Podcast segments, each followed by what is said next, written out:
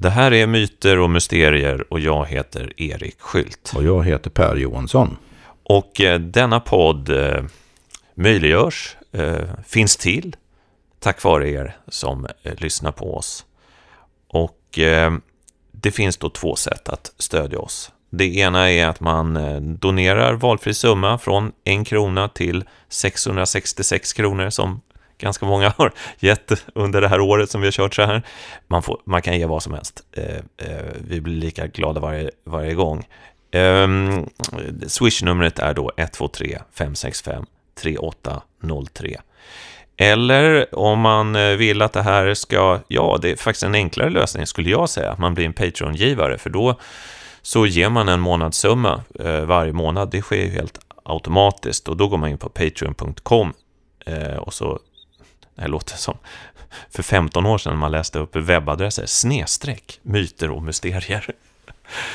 Eh, där får man, om man blir givare då på den lite högre nivån, så får man eh, tillgång till vårt eh, så kallade eftersnack, där vi ehm, kommenterar ungefär vad vi precis sagt. Det där eftersnacket eh, börjar bli en mm, liten grupp som, som följer med oss ända in i eftersnacket och eh, det har blivit en ganska kul yta för oss att eh, säga några saker som, som inte riktigt gick att säga i, i det ordinarie programmet. Men eh, vi eh, sitter här redo och nu kör vi igång.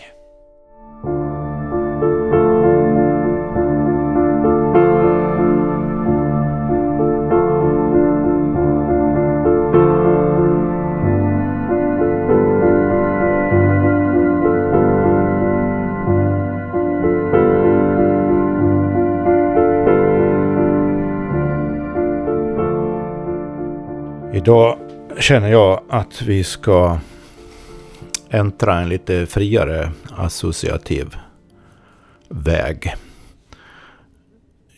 Jag eh, kom att tänka på häromdagen två, två upplevelser jag hade på Öland. Jag har varit på Öland två gånger i år. En gång på våren och en gång på sensommaren. Och det tog, liksom, det tog ett tag innan det liksom sjönk, den vidare innebörden i de här upplevelserna riktigt sjönk in i mig. För att det är på något sätt så ibland att man är med om någonting och det är på ytan ganska ordinärt egentligen. Det låter inget märkvärdigt när man berättar om det heller. Men, men det kan ändå väcka, utlösa fördjupa någonting i en som man sen inte kan låta bli att tänka vidare på. Och i mitt fall, det jag tänker på nu då är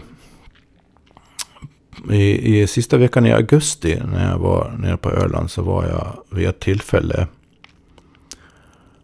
på sö, södra delen på östkusten på en fågellokal där det ganska, var väldigt mycket rastande vadarfåglar. Och jag har inte jag har inte haft något sånt där riktigt aktivt intresse för just vadarfåglar.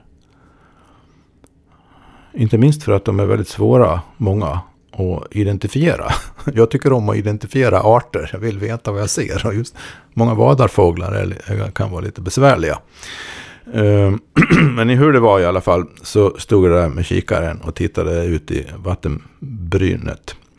Och så var det en flock av vad jag är ganska säker på var grönbenor som rastade på väg söderut. Och jag blev helt betagen i vilken oerhört vacker flykt de hade. De är, de är ganska lättskrämda så att om man vill komma någorlunda nära så får man smyga, gå jättesakta mot där de befinner sig. Eh, om man inte gör det så flyger de upp och så flyger de en runda och så landar de igen lite längre bort. Och det där stod jag och tittade på i kikaren och följde dem i kikaren. Och jag bara fick en sån närmast euforisk upplevelse över hur oerhört vackert det var. Själva rörelsemönstret, eh, deras ving, mönstren på vingarna och de har en vit fläck på, på gumpen som man ser tydligt när de flyger det var helt, jag var helt liksom extatisk nästan på något märkligt vis. Sen, det var den ena upplevelsen. Den andra upplevelsen var på våren. Eh, då var jag uppe vid eh, norra änden på västkusten. En väldigt vackert parti där norr om Byrum. Där man kan gå längs en vandringsled. Känns ganska, väldigt exotiskt med svenska mått faktiskt. Öland överhuvudtaget är lite apart. Där fick jag plötsligt syn på en silvertärna. Som måste ganska nyligen ha, ha kommit. Och, och då greps jag också av någon sorts... Oj. En silvertärna. Och så tänkte jag, för jag visste då att de flyttar ju kolossalt långt. De flyttar alltså från vår del av världen som man skulle kunna kalla Nordkalotten till Antarktis. Det är ju runt halva jorden. Varje år så flyger de motsvarande runt jorden. Och så landar de några, några månader och häckar här hos oss. Och sen iväg igen. Så större delen av året så är de på resa längs Afrikas västkust ner till Antarktis. Och om man, om man, man kan ju ta det här som någon sorts uppslagsboksinformation om man vill. Men om man känner sig, lever sig in i det. Om man liksom står där och tittar på den där silvertärnan som nyss har kommit. Och riktigt känner vad den har varit med om. På hela denna långa väg. Och de lever, kan leva över 30 år. Tänk så många varv runt jorden den har flugit. Ja, sånt är hisnande för mig. Och, och, det är någonting i sådana upplevelser. Både det här med grönbenornas flykt och silvertärnans flyttning. Det är någonting i det som väcker någonting som går så långt utöver naturkunskap. Så jag tänkte att vi kunde ta tag i det mm. idag. Vad är, vad är det där? Men jag, jag gissar att det.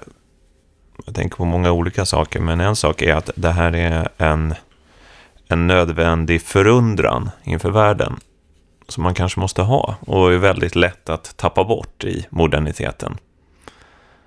Alltså det här är... Det är ju magiskt. Ja. Eller hur? Det är ju det. Mm. Det, det är som om...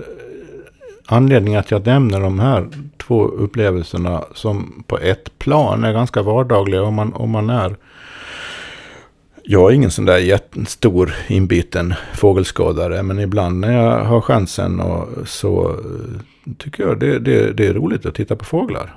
Eh, så att, men det är någonting som överraskar plötsligt sådär som jag har försökt beskriva kort.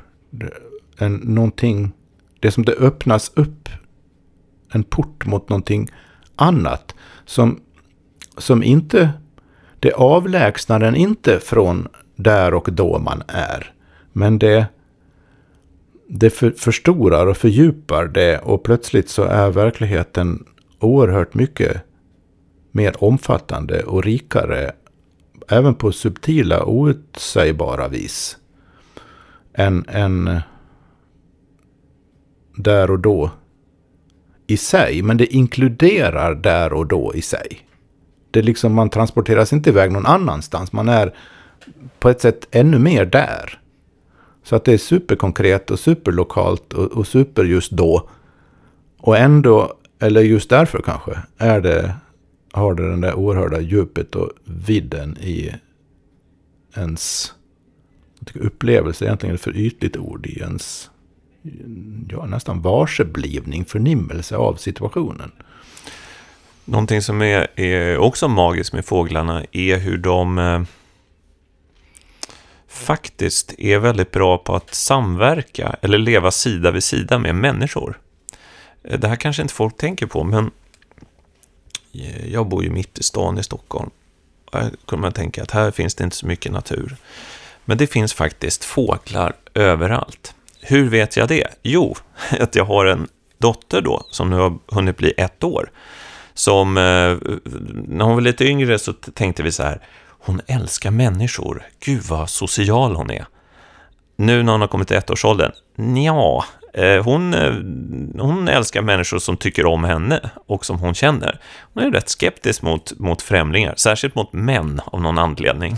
Då blir hon liksom rädd eller protesterar. Men någonting hon älskar är djur. Och hon har en fantastisk, det här visste inte jag om små barn, hon har en fantastisk syn. Alltså det är inte bara att ögonen fungerar väldigt bra, utan hon har en iakttagelseförmåga. Så hon ser alla djur. Och hon ser då framförallt alla fåglar. Som jag inte tänker på, för jag är så van att det finns lite fåglar. Så fort det dyker upp en fågel, vi bor ganska högt upp med utsikt över en park, då kan hon sitta och äta och så plötsligt säger hon, titta, Ah, vadå? Så tittar jag ut, vad, är det en hund där ute? Vad, vad är det? Nej, det är en fågel. Hon ser varenda fågel och det här har fått mig att inse att det är fåglar överallt. Eh, det är, det är skator, det är duvor, det är fiskmåsar. Överallt, hela tiden. Eh, de går på gatan, de flyger i luften, de landar på vår balkong. Överallt, hela tiden är det fåglar. Men det mystiska och magiska är ju det att de bara är där. De stör oss inte. Tänk ett annat djurgrupp som levde mitt i stan. Säg att det var eh, kaniner. Då. Som, som, det finns ju faktiskt en del kaniner i, i Stockholms parker. Då blir man jättestressad när man ser en kanin och den blir stressad och springer iväg. Den måste gömma sig. Fåglarna, de bara lever.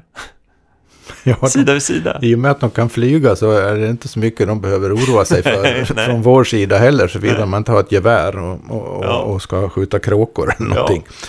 Så eh, det är också intressant med kråkor och, och, och, det händer ju att man skjuter kråkor för att de stör av någonting. Och de är otroligt eh, läraktiga uppenbarligen och kan identifiera den här kråkjägaren bland alla andra människor utan, utan problem. Jag hörde en historia en gång, jag kan inte verifiera huruvida den är sann eller inte, men jag har hört många liknande historier så att jag undrar om det ligger ett ganska stort korn sanning här. Det var att vid, vid något tillfälle så var det en, en, en man som hade fått i, i uppdrag att han skulle han skulle skjuta av lite kråkor på ett ställe på Öland. Och den dagen han kom till Öland för att göra, eh, gav sig ut för att göra det där så syntes det inte en enda kråka på hela Öland. Det finns rätt många sådana historier om hur de... Ja, nej, så att eh, fåglar är inte rädda för människor, den saken är klar. Apropå den där känslan jag nämnde av, av eh, som du benämnde förundran också. Det är ju ett bra ord. Men också den som inkluderar den där plötsliga, ofrånkomliga upplevelsen av ett, ett djup i tillvaron som, som inte har någon som på ett sätt inte har med fåglarna att göra, som utlöste det i mitt fall nu då, som jag inledde med att, att prata om. Men på ett annat sätt har allt med det, just det att göra. Um, så läste jag nyligen eh, i en bok som heter The Seabirds Cry av Adam Nicholson. Eh, ett stycke där i början av boken som fångar det där. Det, det tänker jag eh, kanske går att spinna vidare på. Han skriver så här då. Först börjar han med att citera Simone Weil, den här franska kvinnliga filosofen. Eh, katolsk mystisk tradition som hon kom att bli en del av på ett sätt, fast väldigt självständig och eh, generellt mycket läsvärd. Simone Weil. Um, ett citat från henne som är väldigt kort, som lyder så här i engelsk översättning. Obedience to gravity, the greatest sin. Och så fortsätter Nicholson själv då.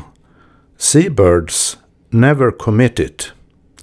And intuitively, pre scientifically, we see something oceanic in them, the hint and intimation of an other scale of existence, not as part of an other spiritual world, but as the most miraculous and in some ways troubling quality of the ones, one we inhabit. Ska översätta det.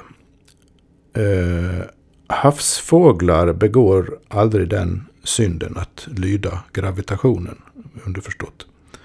Och intuitivt, förvetenskapligt, så ser vi något oceaniskt i dem.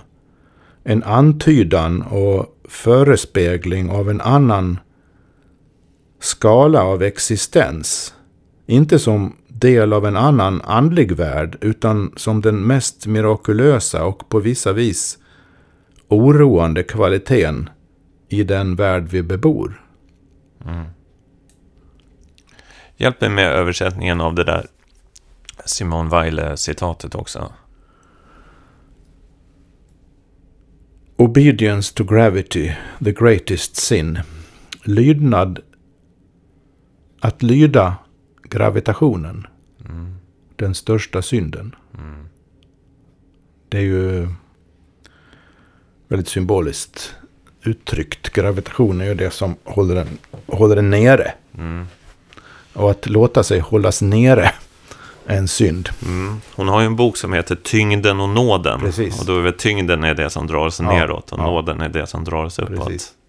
Och äh, fåglarna har ju förmågan att äh, lämna Ja, det ser i alla fall ut som att de har överlistat gravitationen ja. på något sätt. Ja. Eller de har väl det? De har ju det. Ja, det måste man Därav en del av fascinationen. ja, ja. Jo, visst. Och just det där att det var det som jag tyckte det han skrev där, Adam Nicholson, var så träffande för den upplevelse jag hade som jag sa först. Mm. Eh, för det var just det att det öppnades upp någonting mirakulöst och samtidigt lite oroande i själva tillvaron i de förnimmelserna jag fick då. I synnerhet utifrån faktiskt den här skönhetsupplevelsen med de här flygande grön, hit och dit flygande grönbenorna. De ritar upp sådana magiska figurer i luften. Och, och de är så vackra i sig själva så att det liksom transporterade mitt sinne till någon, någon annanstans som samtidigt var där. Och, och det kan ju vara nästan vad som helst som utlöser en sån en sån, ja, någon sorts subtil varseblivning närmast, mm. skulle jag kalla det. Det behöver inte vara grönbenors flykt, det kan ju vara allt möjligt annat. Nej. Som, gör, som utlöser det. Men det, det, det är ju en, en...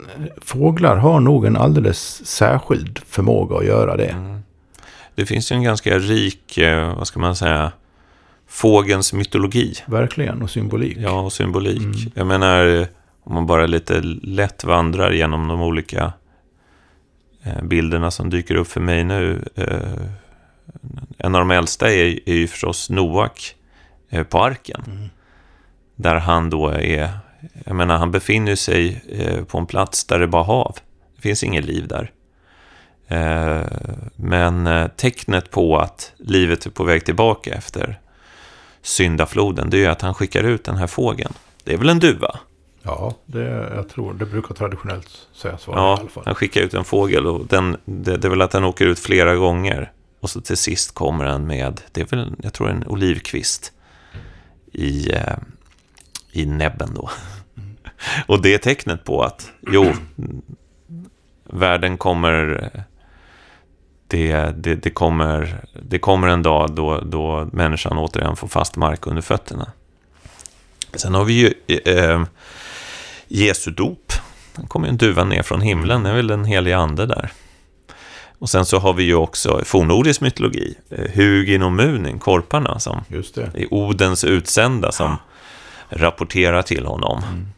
Uh, och korpen är ju, den som har sett en korp eller hört en korp, så vet jag att det är ett väldigt, Ehm, ett väldigt speciellt eh, djur, eller hur? Ja, jag har det, eh, korparnas läten väcker också allt. Så varje gång jag hör det väcker också den liksom en inte så starkt som det här jag beskrivit nu, men varje gång. Men emellanåt, det, det är någonting som hissnar i en när man hör det där. Och det är lite mörkare, lite mörkare association man får. Liksom det, inte, jag men, absolut inte ont, men alltså någon, någon, någon sorts... Eh, det är något lite oroande över det lätet. Faktiskt. Ja, jag, jag kände det bara häromdagen var vandra i Tyresta nationalpark. Det finns korpar ju. Kände jag det. Mm. En, annan, en annan fågel som finns där, eh, som har väldigt mycket av den här mystiken över sig, är storlommen. Mm. Jo, men den, det, det är den som har det här vemodiga lätet. Ja, precis. Men fågeln över, överlag är väl också en, eh, en varelse som kan färdas mellan världarna. Det är ju en väldigt grundläggande sak Ja. när det gäller fågelsymboliken. Ja. Jag kan... Eh, jag, jag, jag, jag, kan be, berätta om en, en sån eh, eh, händelse där, där fågeln hade ett... Eh, ja, kanske inte budskap, men eh, jo, men den... Det, den, eh, den ville nog säga någonting. Det var för några år sedan eh, på vårt landställe i Dalarna då, som är ett hus som ligger mitt i skogen. Och eh, så började det på nätterna att det började låta. Alltså det lät otroligt mycket från skogen varje natt. Och jag förstod inte vad det där var. Alltså det lät... Jag skulle inte säga att det var som eh, alltså ett människobarn som, som låg där ute och skrek. Det skulle vara väldigt skrämmande förstås. Det förstod jag att det inte var. Men det var samma intensitet i, i lätet. Och jag var tvungen att kolla upp det där och eh, till slut så förstod, förstod jag att det här var det är uggleungar som låter. Och det jag har speciella... det. Det- Du har hört det? Ja, Mm. det, det, det är inget, det är lite, o- apropå oroande. Ja, det är, det är otroligt oroande. Och det intressanta är ju då att de är tysta på dagen. Eh, så att det är i skymningen de börjar låta. Och sen låter de hela natten. Och det här boet då måste varit ganska nära. Alltså sådär. Jag, jag hittade aldrig boet, men säg att det var 20 20-30 meter in i skogen någonstans. Man vill ju inte störa heller förstås. Eh, och eh, eh, ja, det här pågick varje natt och det gick inte att sova med fönstret öppet. Det var en ganska varm natt. Och så en kväll så dök ugglan upp. Och plötsligt bara satt den där på, på en stupränna. På, det är två hus, så den satt på huset mitt emot och tittade på oss. Och eh, jag kollade upp, mindes ju hur den såg ut, så jag kollade upp och såg att det då var en kattuggla. Och eh, när jag kollade upp kattugglan så kunde jag inte liksom, stoppa mig själv från att se vad, vad kattugglan rent mytologiskt, vad den brukar stå för. Och då är det att den kommer då med varsel om eh, död och olycka, tyvärr. Och det märkliga var att det här var för mig en, eh, en, väl, det var en väldigt mörk sommar. Det var liksom, jag har antytt det i våra program, att jag liksom hade en väldigt svår period för några år sedan. Eh, väldigt mörk tycker jag. En, en livskris. Som jag eh, då tycker att jag eh, ja, faktiskt kommit ut på andra sidan nu. Men, men det här var, var sommaren då den visade sig, liksom, eh, krisen. Tecknena visade sig. Det var sömnlöshet och en stark ångest och framförallt kopplad till en, en sommarperiod då, då man ska vara ledig och liksom, då kommer ju sådana här saker upp. Det märkliga var att det var samma sommar som kattugglan var där. Och eh, då när jag, när jag kollade upp det här att den var då en budbärare om onda tider så alltså just då så blev jag kanske lite rädd men så tänkte jag inte på det mer. Men i efterhand så, så, så måste jag säga att det är ju någon typ av tecken. Alltså det, det var i alla fall så att det var den sommaren som var inledningen på, på, en, på en svårare period. Där har du ju två saker som är intressant att röja vid lite. Du har eh, är egentligen en synkronicitet. Meningsfull synkronicitet. Och du har också symbolik. Och synkronicitet är ju meningsfulla så kallade tillfälligheter där man om man är inställd på det hållet så att säga inte kan låta bli att se en, uppenbar korrespondens mellan någonting som inom citationstecken råkar hända och någonting helt annat som också pågår samtidigt. Som det, moderna människor säger att det är vidskepligt. Men är man med om det där och särskilt om man är med om det ett antal gånger så är det praktiskt taget omöjligt att intala sig själv att det inte skulle vara någon sorts meddelande som sker faktiskt. Så det, det, är jag helt inne på. Och sen att det inte går att förklara med vanliga så kallat vetenskapliga, på så kallat normala vetenskapliga grunder, det, det kan man lämna därhän. Eh, den andra sidan av det där är ju, är ju då, som blev så tydligt i ditt exempel här, är att den här synkroniciteten innehöll, det som gjorde det till en synkronicitet var symboliken.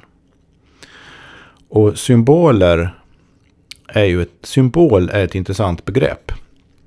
Vi använder det numera ofta egentligen på ett sätt som gör att vi inte riktigt förstår eh, det äldre typen av tänkande när man tänker symboliskt på saker och ting. För att vi tycker symboler är godtyckliga. Vi tycker symboler, ja men vi bestämmer att det här vägmärket ska betyda det. Men vi, vi ser inte att vägmärket har ingen liksom egen verklighet. Vägmärket i sig har ingen levande eh, ande i sig. Det betyder inget särskilt. Det är bara liksom vi hittar på att ja, men det där motsvarar det. Och så kallar vi det symbol. Men egentligen i förhållande till äldre sätt att tänka och använda ordet symbol så är det eh, helt missvisande. Så att om man läser äldre skrifter och försöker förstå symboliskt tänkande före modern tid och i andra kulturer och har den symbolbetydelsen i bakhuvudet, då fattar man ingenting. För att vad symbol betyder i det sammanhanget är någonting som har en egen realitet såsom medlare mellan två världar eller mellan två tillstånd. Det kommer från ett grekiskt ord som är symballo, som betyder kasta samman. Eh, och med då den eh, underförstådda eller vad man ska kalla det, meningen att det är två saker som förefaller vara olika som i symbolen förenas och sammanfaller. Men symbol, och det kan de göra bara för att symbolen i sig är en realitet.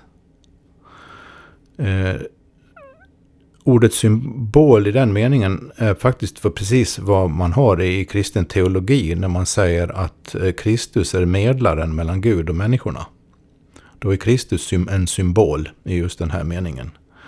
Gud är i, i det, om man tänker teologiskt där nu då, utan att gå in på någon diskussion om det, utan bara för att förklara begreppsanvändningen här. Gud är en sak, människan är en sak. Gud och människan är på vissa vis olika och, och skilda från varandra. Och inte minst är de då skilda från varandra enligt kristen teologi tack vare syndafallet. Så att det behövs en medlare. Som sagt, vi ska inte diskutera teologin här, utan ska bara förklara begreppet. Kristus är då symbolen som kopplar ihop, eller återförenar. Mm. Kastar Men, samman. Ja. Mm. Och det kan Kristus bara göra om Kristus är en realitet. Det vill säga inte en godtycklig symbol i modern mening eller metafor eller någonting. Utan någonting som fak faktiskt existerar i egen rätt. Så, så sy symbol är en, det som är symboliskt är reellt, fast på ett annat sätt än det som förenas i symboliken. Mm. Det är oerhört grundläggande och förståelse man behöver ha för att överhuvudtaget kunna lätt, rätt tyda i stort sett alla gamla eh, mystiska, esoteriska, teologiska mm. texter och för den delen myter och annat i andra kulturer. Mm. Men så att om, om man då färdades eller fick träffa en förmodern människa och som berättade om sin världsbild och kanske sin eh, syn på det metafysiska eller sin religiositet och så skulle man säga, äh, det där är ju bara symboliskt tänkande. Så skulle ja. den inte förstå någonting. Nej, och det skulle vara kränkande mot den människan. Faktiskt.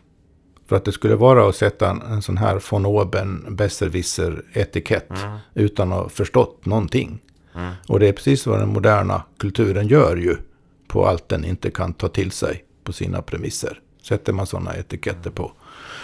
Jag tror att det här som du ringer in här är, är Det finns ju många röda trådar i våra program eh, under, genom, vad säger man, genom åren, under åren. Men det, det här är, är någonting väldigt eh, centralt. Jag har ju, om man, om man skulle säga att eh, det vi försöker utforska här har en eh, urscen, som man säger inom psykologin. Eh, ja, alltså... Ja, eller en sån eh, bild som jag ständigt återkommer till, eller en berättelse, så är det det som eh, dök upp i ett av de allra första programmen som vi gjorde, som handlade om, och jag vet andra som, som, andra som jag pratat med som, som säger samma sak. Alltså en, grundmysteriet på ett väldigt konkret sätt är, och du och jag har återvänt till det här några gånger, det handlar om de egyptiska statyerna. Just det. Som då prästerna kunde på något sätt animera, levandegöra. Okej, vad hände här då? Alltså vi vet i det gamla Egypten så fanns det, det fanns, fanns en avancerad magi. De, deras eh, andliga system, det var på en hög nivå, eh, det var ett helt annat typ av tänkande. Eh, vi har märkliga byggnader, märkliga föremål. Men mm, vänta här nu, kunde den här magiken eller prästerna verkligen få statyn att leva? Alltså, vad, det är... Eh, och, och, du har ju många gånger påpekat att ja, enligt vittnesmålen från den tiden så, så kunde de det. Jag tänker för att vi då, som ändå är, är födda i den, i den här tiden, för att vi ska förstå det här så måste vi gå via det här som du nu nämner med symbolen. Att det liksom finns någonting reellt i det. Ja, och en sida av det är att man kan... Och det var lite grann, grann det jag hade i någon sorts intuitiv i bakhuvudet med min inledande berättelse om grönbenornas flykt. Som väckte någonting i, i mig. För att i det läget så blev de symboler i den här meningen. Så att de fick, de, de fick mig att erfara någonting som är reellt. Som har med dem att göra.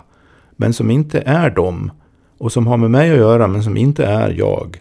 Så att man kan säga att det uppstod en symbol i det ögonblicket och den symbolen var reell i sig. Och den symbolen band, band ihop olika verklighetsaspekter av verkligheten.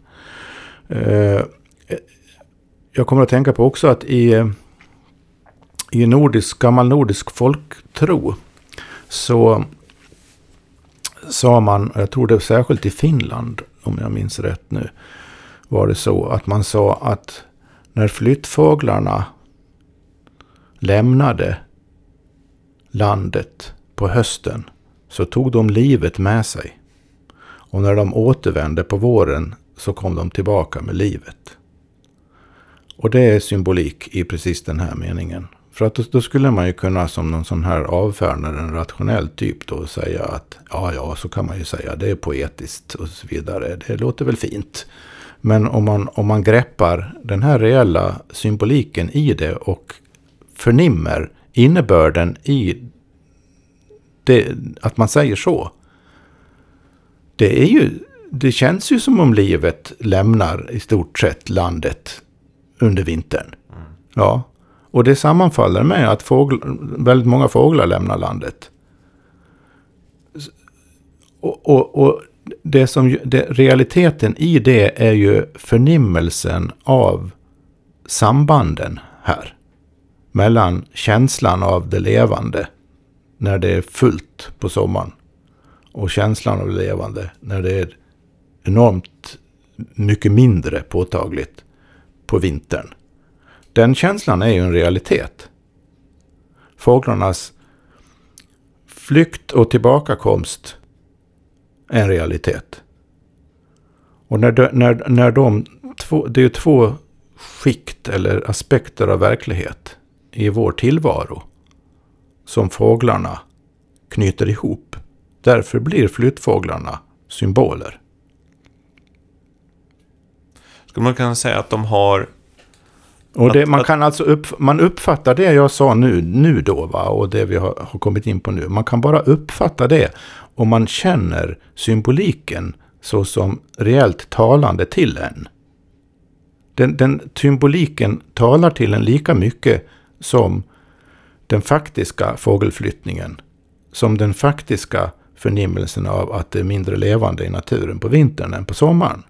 Allt det där knyts ihop i, i och av symboliken. Det vill säga symboliken fångar någonting som varje sån enskild komponent i sig inte fångar. Därför är symbolen, symboliken, en egen realitet. Den, den alltså bär i sig och väcker i oss någonting som vi inte kan få tag i förnimmelsemässigt på något annat sätt än just genom att erfara symbolen. Och man kan inte erfara någonting som inte är reellt. Därför har symbolen i den här meningen då en sorts egen realitet också, som inte är oberoende av det den kastar samman, kopplar ihop, men ändå. Och den moderna världens sorg är då att eh, symbolerna förlorar sitt djup. Ja. De kanske till och med förlorar sitt, in, Den förlorar, sitt innehåll. de försvinner. Ja. Symbo- den symboliken i den här meningen Ja. är inte en del av den moderna föreställningsvärlden. Så där, därför den här eh, totala alienationen. Det är någonting som tidigare i andra kulturer och tidigare i vår historia har kopplat ihop tillvarons olika delar. Eh, gör inte det längre. Så vi känner oss frånkopplade. Om vi inte har tillgång till det här så blir vi frånkopplade från resten av tillvaron. Resten av världen, naturen. Idéhistoriskt har inte det här också att göra med... Eh, för jag tänker mycket så här, när... Alltså det, det är ett väldigt stort ämne, men vad... Hur kunde det bli så här? Alltså den, eh, vad ska man säga? Den lutherska nattvardssynen. Alltså där, där eh, Kristi kropp går från att vara Kristi riktiga kropp i brödet då, till att bli en symbol i modern mening. Där har du det skiftet. Är inte det, det här avförtrollningen börjar? Ja. Det, det, avförtrollningen har ju gått allra längst i, i de protestantiska länderna. Ja. Det är märkligt. Och det är de protestantiska länderna som eh, mycket av det som har blivit modern vetenskap och framförallt modern vetenskapstro och rationalism också har Ja, utvecklats starkast. mm. Så det är nog, ingen, ingen, det är nog ingen, ingen tillfällighet utan det finns någon sorts historiska samband här. Väldigt komplexa och svårtydda många gånger. Men, men som en sorts generalisering. För att börja bena upp det så, så är jag rätt säker på att det ligger någonting i det. Mm. För jag, jag har en känsla av att det där att lyfta upp ett bröd och säga detta är Kristi kropp på riktigt. Det har också någonting med det här med den egyptiska statyn att Ja, göra. det har det. I, i, Eller hur? I allra högsta grad. Mm. Det är en rest av den, den gamla världen, som kanske var helt genomsyr allting. Tänk om allt var så. Ja, i den gamla föreställningsvärlden och i andra icke-moderna kulturer så är allt så. Det, det är så det är. Ja, intressant. Mm. Och det, det, apropå fåglar är det också intressant att det finns ju ett uttryck som är fåglarnas språk. Att lära sig fåglarnas språk.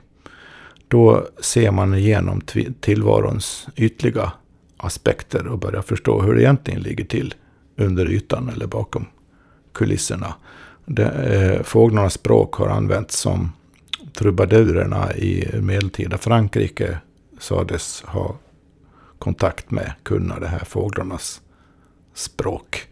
Det finns en fantastisk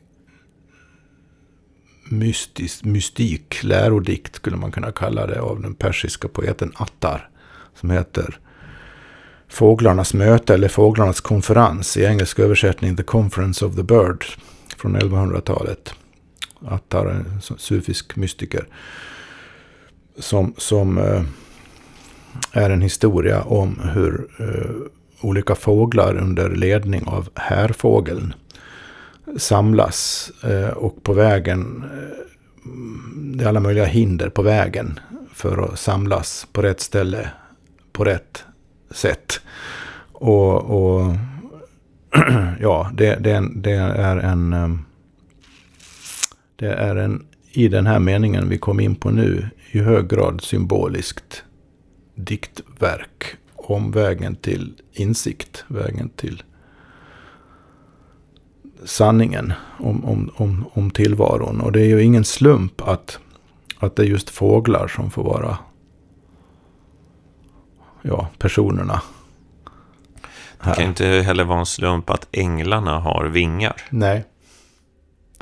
De, eh, de behöver det för att göra sig eh, fria från eh, tyngden, då, gravitationen. Apropå tidsandan nu så tycker jag att, har jag tänkt, eftersom jag intresserar mig för fåglar och jag är med i lite olika fågelföreningar och sånt där också, så, så har jag läst att fågelintresset har de senaste åren ökat väldigt mycket.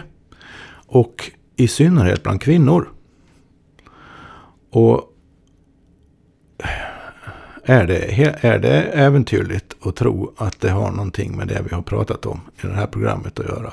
Att det är någonting symboliskt med fåglarna som väcks, väcker.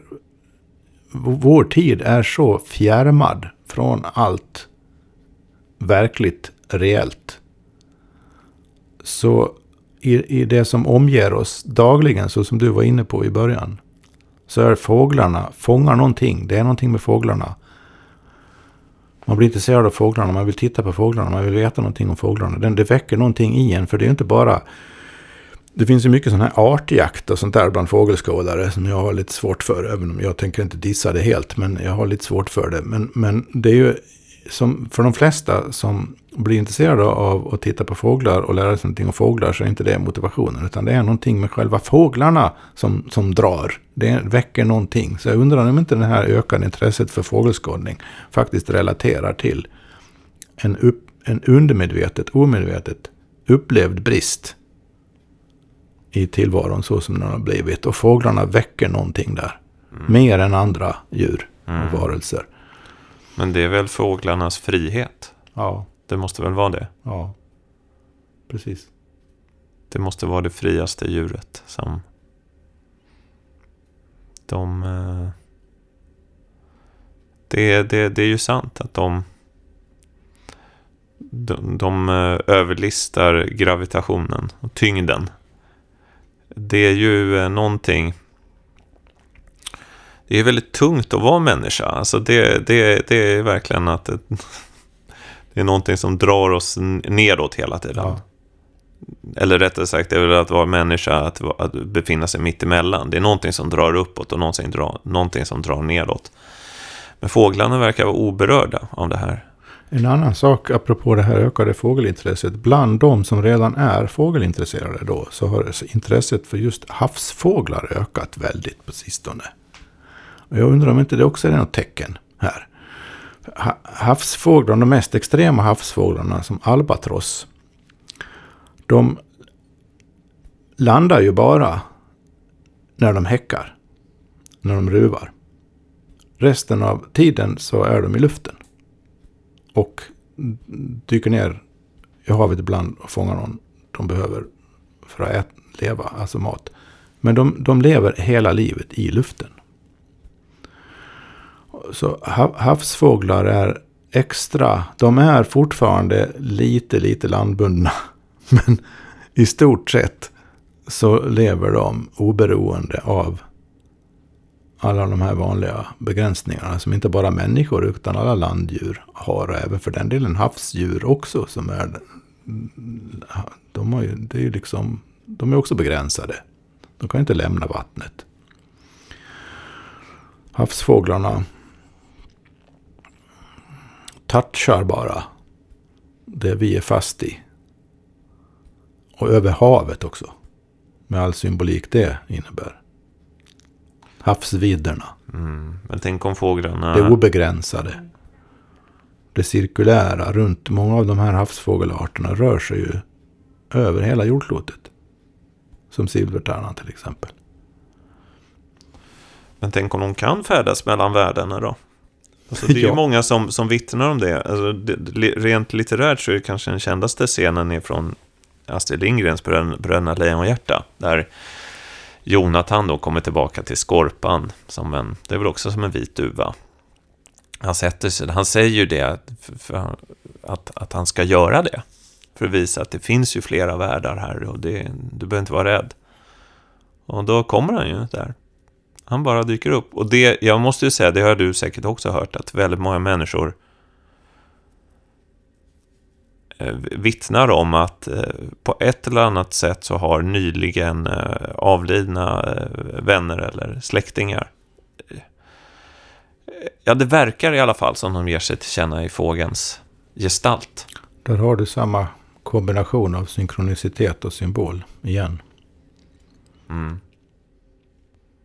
Men eh, vad tror du då? Vad krävs för att man ska lära sig att eh, se på världen? Alltså det är ju eh, med den här rikare blicken. Där allting kan bli symbol och allting kan vara tecken och allting. Och det gör ju allting också levande och fyllt med innehåll. Istället för att vara då en död kuliss då. Som bara eh, rationalitetens mätbarhet kommer åt. Alltså det är ju... Uh, ja. Jag skulle säga att tricket, nu ska jag använda det ordet, är att uppmärksamma och koncentrera sitt sinne på vad man faktiskt spontant förnimmer. Och inte tänka så himla mycket. För att i, i den direkta förnimmelsen, den direkta erfarenhet man har i olika situationer under dagen. Så rymmer det sig ryms den här rikare verkligheten egentligen oundvikligen. Och det är bara när man Börja sätta etiketter på det och tänka på det och ifrågasätta det eller säga eller, eller eh, till och med på något plan förneka sin egen förnimmelse eller upplevelse. Det, det är då man hamnar, hamnar fel. För att det var, ju, det var ju det som hände mig i den här situationen med grönbenornas flykt att jag i den, i den sekunden kroppsligen förnam undret i flykten. Som en skönhetsupplevelse som drabbade mig som en, en, en, en rent kroppslig förnimmelse. Som jag, som jag inte kunde låta bli eller eh, avfärda som, någon, som icke meningsfull. För att en, den, själva den, en sån förnimmelse, erfarenhet i sig är ju i princip, skulle jag säga, definitionen av meningsfullhet. Det är så det känns när någonting är meningsfullt. Så att det, det, det är förnimmelsen som är grunden. Och problemet är när man lever i, i särskilt i vår kultur som är, ska hela tiden intellektualisera och sätta etiketter och förstå och förklara allting hela tiden. Om man liksom skiftar i sinnet, skiftar över till den moduset, det sättet att vara försvinner det där på en gång. Så det, det är det det handlar om, en sorts om, omskolning. Mm. Vilket inte innebär att man slutar tänka eller slutar analysera eller slutar eh, vilja förstå saker och ting. Det gäller bara att hålla isär det så man inte blandar ihop det. Och, och, och framförallt att man har rätt prioritering och, och, inte säger att jo men det är den här intellektuella, sakliga, eh, eh, vetenskapliga etc. Det är den här liksom formulerade förståelsen av saker och ting. Det är det som är viktigast och verkligast av allting. Det är bara då det riktigt räknas någonting. Då har man ju vänt upp och ner ner på tillvaron. Då har man liksom fått helt fel prioriteringsordning när det gäller att förnimma och förstå någonting i, i livet egentligen. Och det är ju ingen som i sitt eget mest personliga vardagsliv följer något sånt heller i nöd och lust. Nej, det blir en väldigt... Så, så, att vår kultur har så att säga infekterat våra sinnen på, på, på något vis och gjort, gjort oss kollektivt oförmögna i alldeles för stor utsträckning och bara beakta och förnimma det vi är med om hela tiden. Mm. Men jag tror att det du talar om är att träda in i miraklernas värld. Ja, Eller det är hur? klart. Och, och miraklerna finns här och nu hela tiden. Ja. De är inte där borta någonstans. De är Nej. inte på semestern. De är inte på helgen. Nej. Nej, de är här nu.